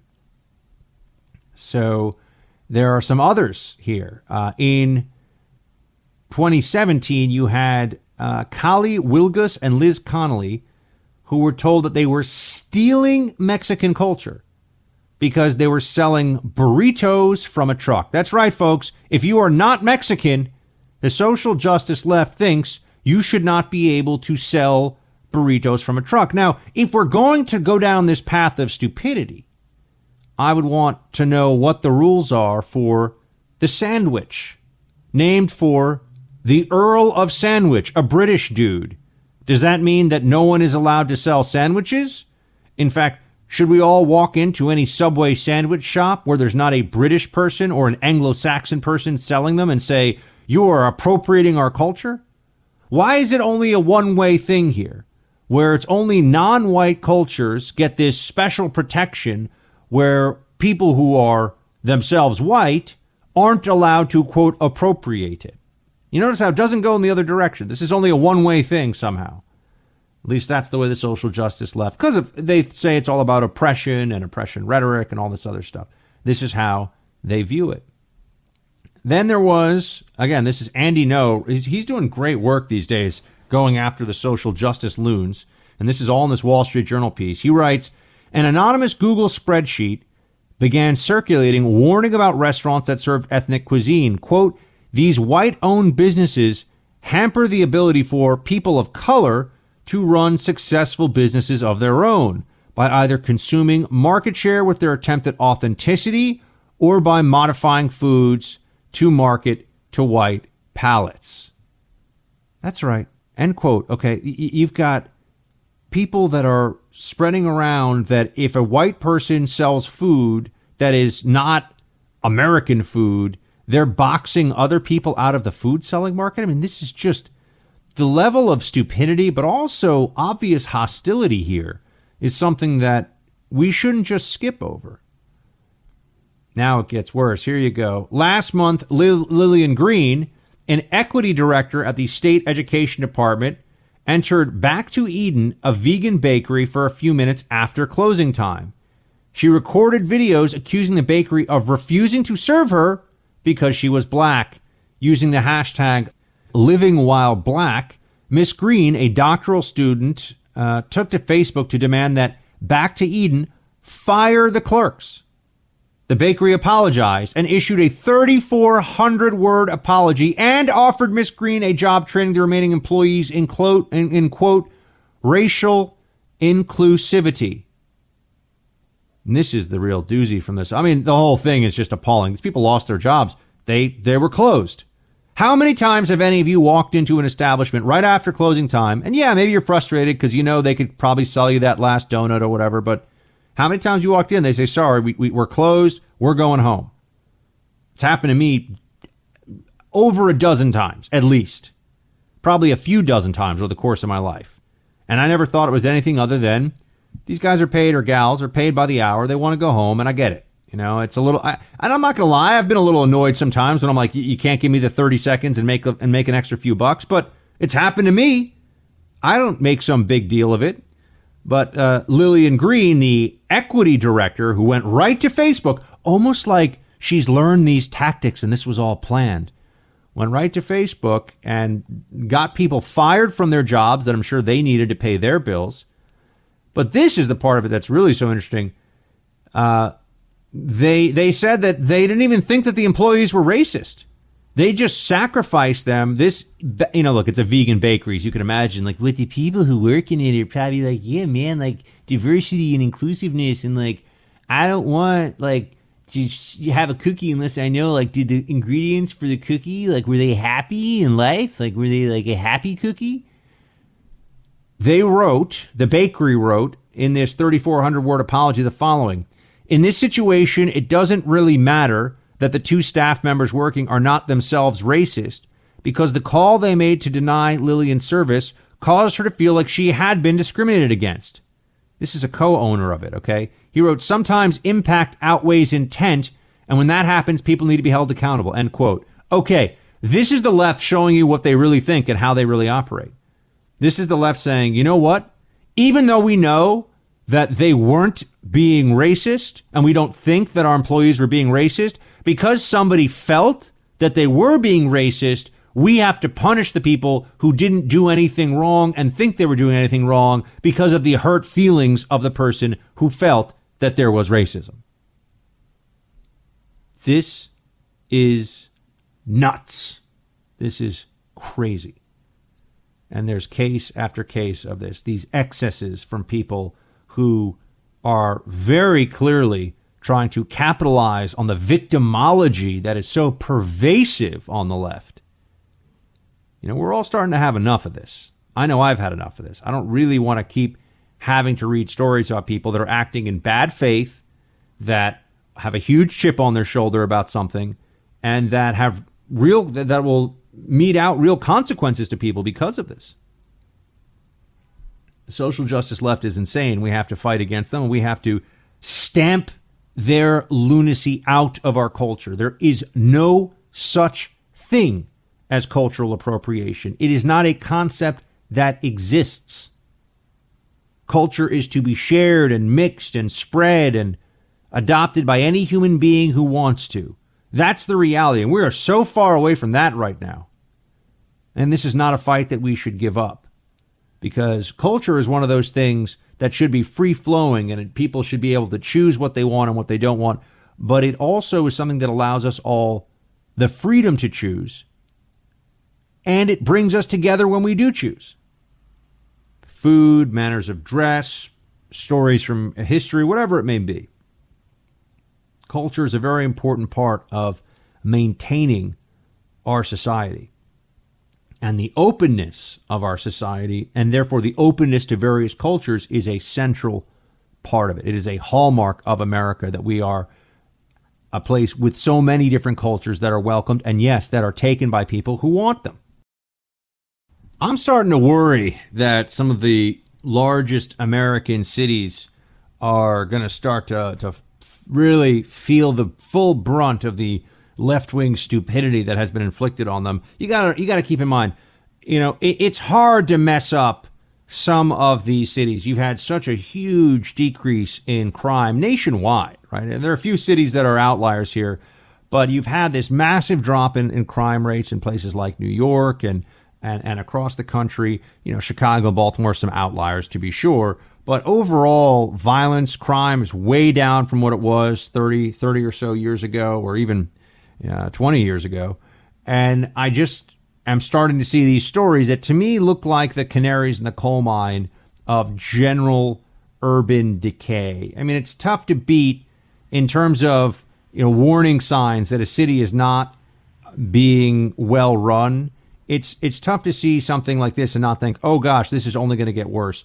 A typhus epidemic in Los Angeles, okay? Typhus is an infectious disease that is now uh, making its way through particularly the homeless population, but it, it's a disease that gives you incredibly high fever, terrible pain, headaches, uh, and, and it's really, really rough if you, if you catch it. Now, they, they are able to treat this, but it's one of these diseases that, similar to the bubonic plague or the Black Death back in the day, it travels on the fleas that live on rats. Well, you might say, why would we have in Los Angeles a typhus outbreak, which is a disease that's really generally uh, associated with extreme deprivation and poverty and uh, and trash?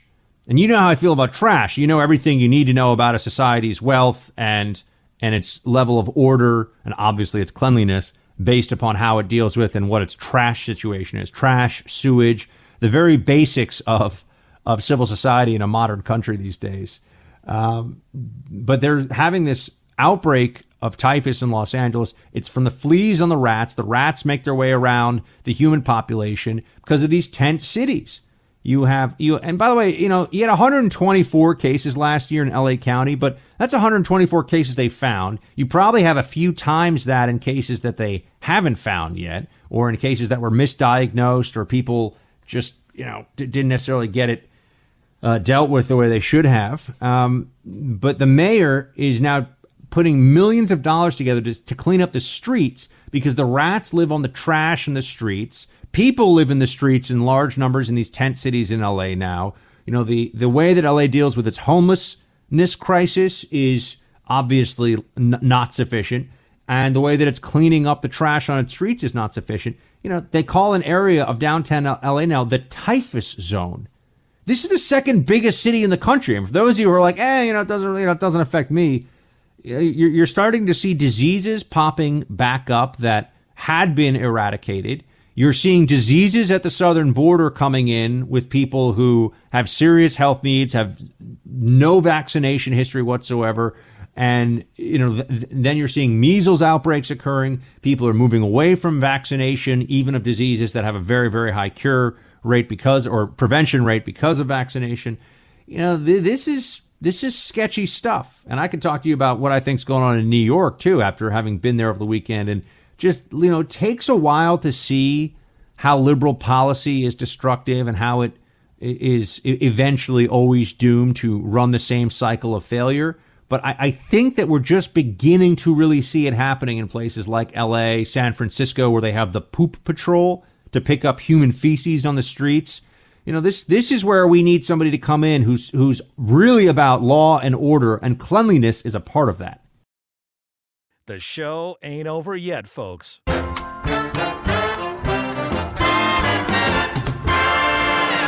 It's time for roll call. Roll call. Recolor the roll call. It's the most exciting roll call sound you'll ever hear, I think. It's a decent possibility, at least. All right, maybe not. Maybe it's just the weirdest, but I believe I have your attention. And it was more clever than most of the Super Bowl commercials that we were forced to sit through over the weekend. My gosh, where were the clever commercials? Only Microsoft for me. I didn't see all of them, to be fair. I was with my family and Miss Molly, so we weren't watching every single one of them. But the Microsoft one really was very warm and heartfelt. I like that one. There are a couple others that were okay. Um, actually, there was a food, a frozen food commercial. I forget what the name of the frozen food was, but it was really, it was really good. Uh, and I'm a big frozen food person, by the way. People say, "Oh, that means you must not like." No, it means that I know what good frozen food to get. All right, into your thoughts via the roll call session. Joe writes, "Viva la dubstep! Let's do this, team."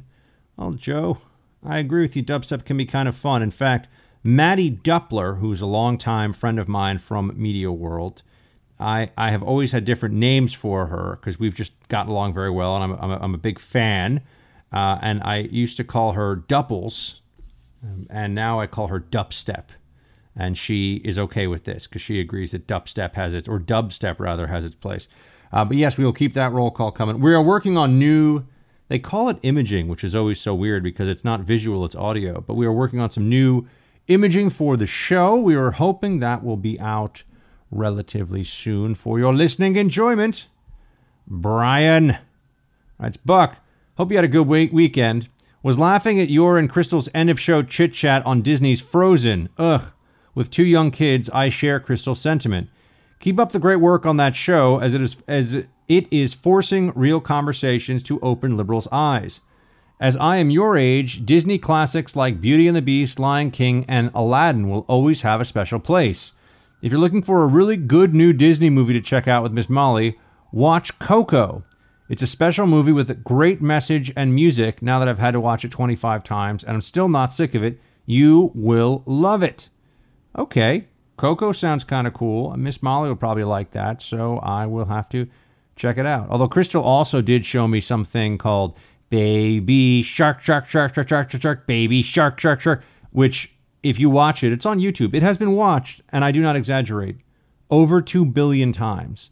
I assume that there are kids around the globe who sit around just watching Grandpa Shark, Shark, Shark, Shark, Shark, Shark. I, I assume that that is happening based on the number of views. I, I cannot tell you strongly enough, unless you have no choice because of your kids, do not watch the Baby Shark movie or YouTube video, whatever it is, because you will have Baby Shark stuck in your head. You will not be able to get rid of Baby Shark from your head. It'll just be Baby Shark, Shark, Shark. I- am telling you, I wake up in the middle of the night now and I can't stop. Baby Shark, Shark, Shark. It, it, it won't stop. The sounds won't stop. Steve writes Crazy uncle remembers a grade school ditty. Whether it's cold or whether it's hot, we're going to have weather, weather or not. Today's Hillary Bernie AOC version is whether it's cold or whether it's hot, it's global warming, warmer or not. Steve, you definitely get the rhyming prize for today's edition of Roll Call, so thank you so much for that. Michael Buck, Northam said he didn't use much shoe polish on his face for Michael Jackson because it is hard to get off. Yes, the stench of racism is hard to get off. Michael, it's it's hard to imagine that this guy. I mean, as we go to air, he still is the governor of Virginia. I, I don't I don't know how Democrats can think that anyone's going to take them seriously on any of their stuff, but maybe they just figure that embracing their hypocritical stances for purely weaponized political gain, right? To weaponize these standards that society is supposed to operate under for discourse, but to do it in a clearly and overtly partisan fashion. Maybe they're just embracing it. You know, they're going to lean in, if you will, to being these little progressive authoritarians who don't live by the rules they make the rest of us live by. I think that's what's going on. Chris writes, Big fan here. I will try to be quick. Like you, the New York abortion bill troubles me greatly. I have not heard anyone on the right point out this fact. Most of my life, I listen to Democrats say how the Republicans are going to kill people with their policies. But the fact is, they're the only ones that have killed anyone, and all of the people, it is the ones who can't take it up for themselves. Will you please point this out on your podcast? Shields, high. Yeah, I, I think Chris, what you're getting at is something that I have heard conservatives make as a as a pitch before, which is to say that uh, the Democrats often talk about how how they are doing everything that they can to help life after birth. When I think it's fair to say that there's no good faith effort on their part to understand why we're trying to protect life up to the moment of birth and we do not advocate for any policies that end innocent life after birth. So it is, in fact, the Democrats who are look. The others have said other other major conservative figures have already said that Democrats are the party of death, and I think that that's a that's a tough one for them to argue around. Scott writes, "Hey Buck, here's a challenge for uh, Ocasio Cortez. Why don't you put it to the billionaire donors you supposedly hate and double down on your Green New Deal and legislate for banning private jetliners? Let's see how that goes over before you propose banning my automobile in 10 years. Shields forever high here up in New Hampshire, Scott.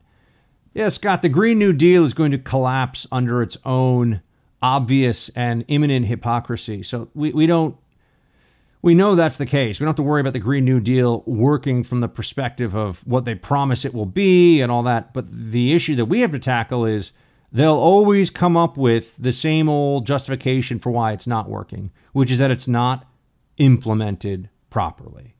What's the problem with communism? It's not implemented properly. What's the problem with the Green New Deal? It will not be implemented properly. These people do not learn. That is one of the defining characteristics of the contemporary progressive in America. They don't look back to history and say, here's what worked, here's what didn't, here's what we know, here's what we wish were so.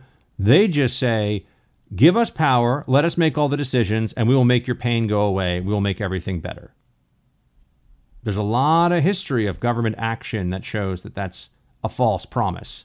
But unfortunately, there's also a very deep seated part of the mind, of any human's mind, that wants to believe somebody who says, I will take away all of your pain, I will make everything better. Just surrender your autonomy, surrender your own decision making and your property and other things to me or to us, to the collective, to the collective good. That is the the promise, the soma of progressivism.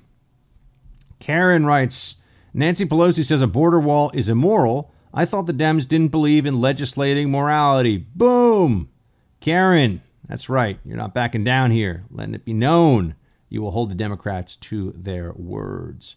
Justin writes, Hey, Buck, a few days behind. I want to tell you my hometown of Illinois, Moline, Illinois, was negative 33 on Thursday morning without wind chill. Love your show, Shields High. Well, Justin, I'm assuming you have not turned into a human popsicle. So I'm glad that you managed to brave those exceptionally cold temperatures. It certainly sounded like a rough time in some parts of the Midwest for folks. I, know that much. And uh, I'm just glad that it's passed. I mean, it's a beautiful day here in D.C. It's practically t-shirt weather. So I, I'm hoping that we're we're we're only in early February. I'm hoping we're through the worst of it.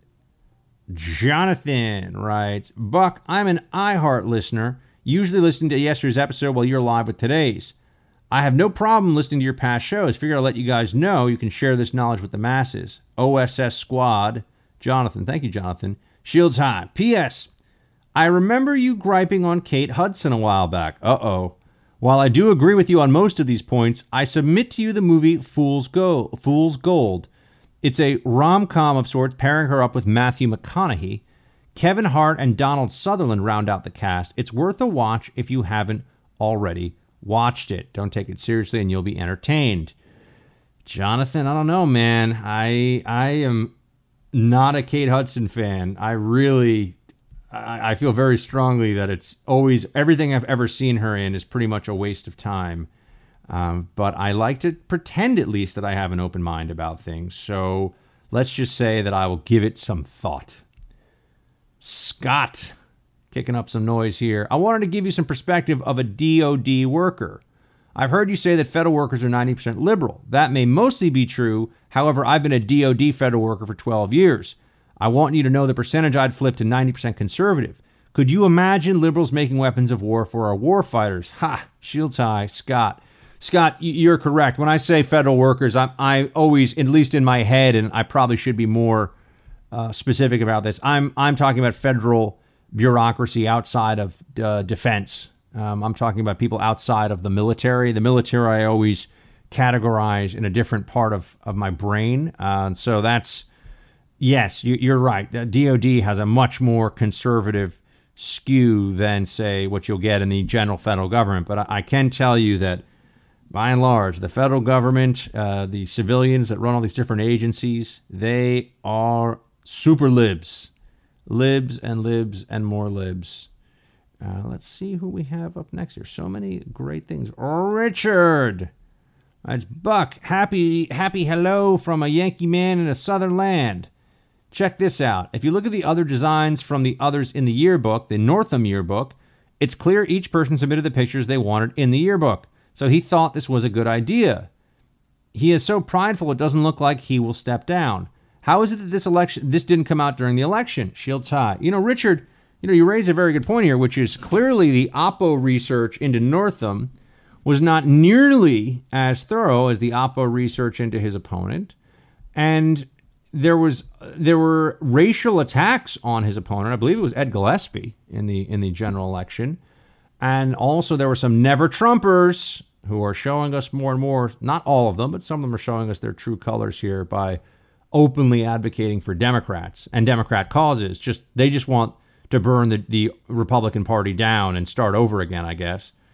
Um, but there was there's always this disparity between the resources that you'll get when it comes to opposition against a Republican versus the resources you'll get against a Democrat because while there is a conservative media, there's not nearly the same depth and breadth of conservative media. We just don't have as many reporters. We don't have as many newsrooms. We don't have as much money. And all that stuff matters when it comes to Oppo. So Democrats have a huge built in advantage with all of that. And it allows them to uh, omit some pretty astonishing stuff in major, uh, major political contests. Team, that's going to be it from DC today, back from NYC, although it was lovely over the weekend. Have a fantastic rest of your evening or day, depending when you listen. I will talk to you tomorrow. Shields high. Introducing a new conservative alternative to liberal based email services, ipatriots.us. If you're concerned about your current email service, first of all, how secure is it? How private is it? And also, what is it doing with your information? And what kind of agenda items is it pushing at the national level? Is it a really left wing liberal organization? Forget all that nonsense. iPatriots.us is what you want. It's secure and private, more what you want without the ads and the spam. It gives you 30 gigs of cloud storage and larger attachment size, just a better overall email experience Plus, your email and files are safe with iPatriot's premium encryption and antivirus services. So, this is what you should check out, folks. Show you're a patriot. Go to ipatriots.us now. New offer. Enter promo code BUCK. Sign up for month to month service today and get the first month free. You won't be charged until your second month of service at the specified month to month rate, and you can cancel anytime. Input your desired iPatriots email address during checkout.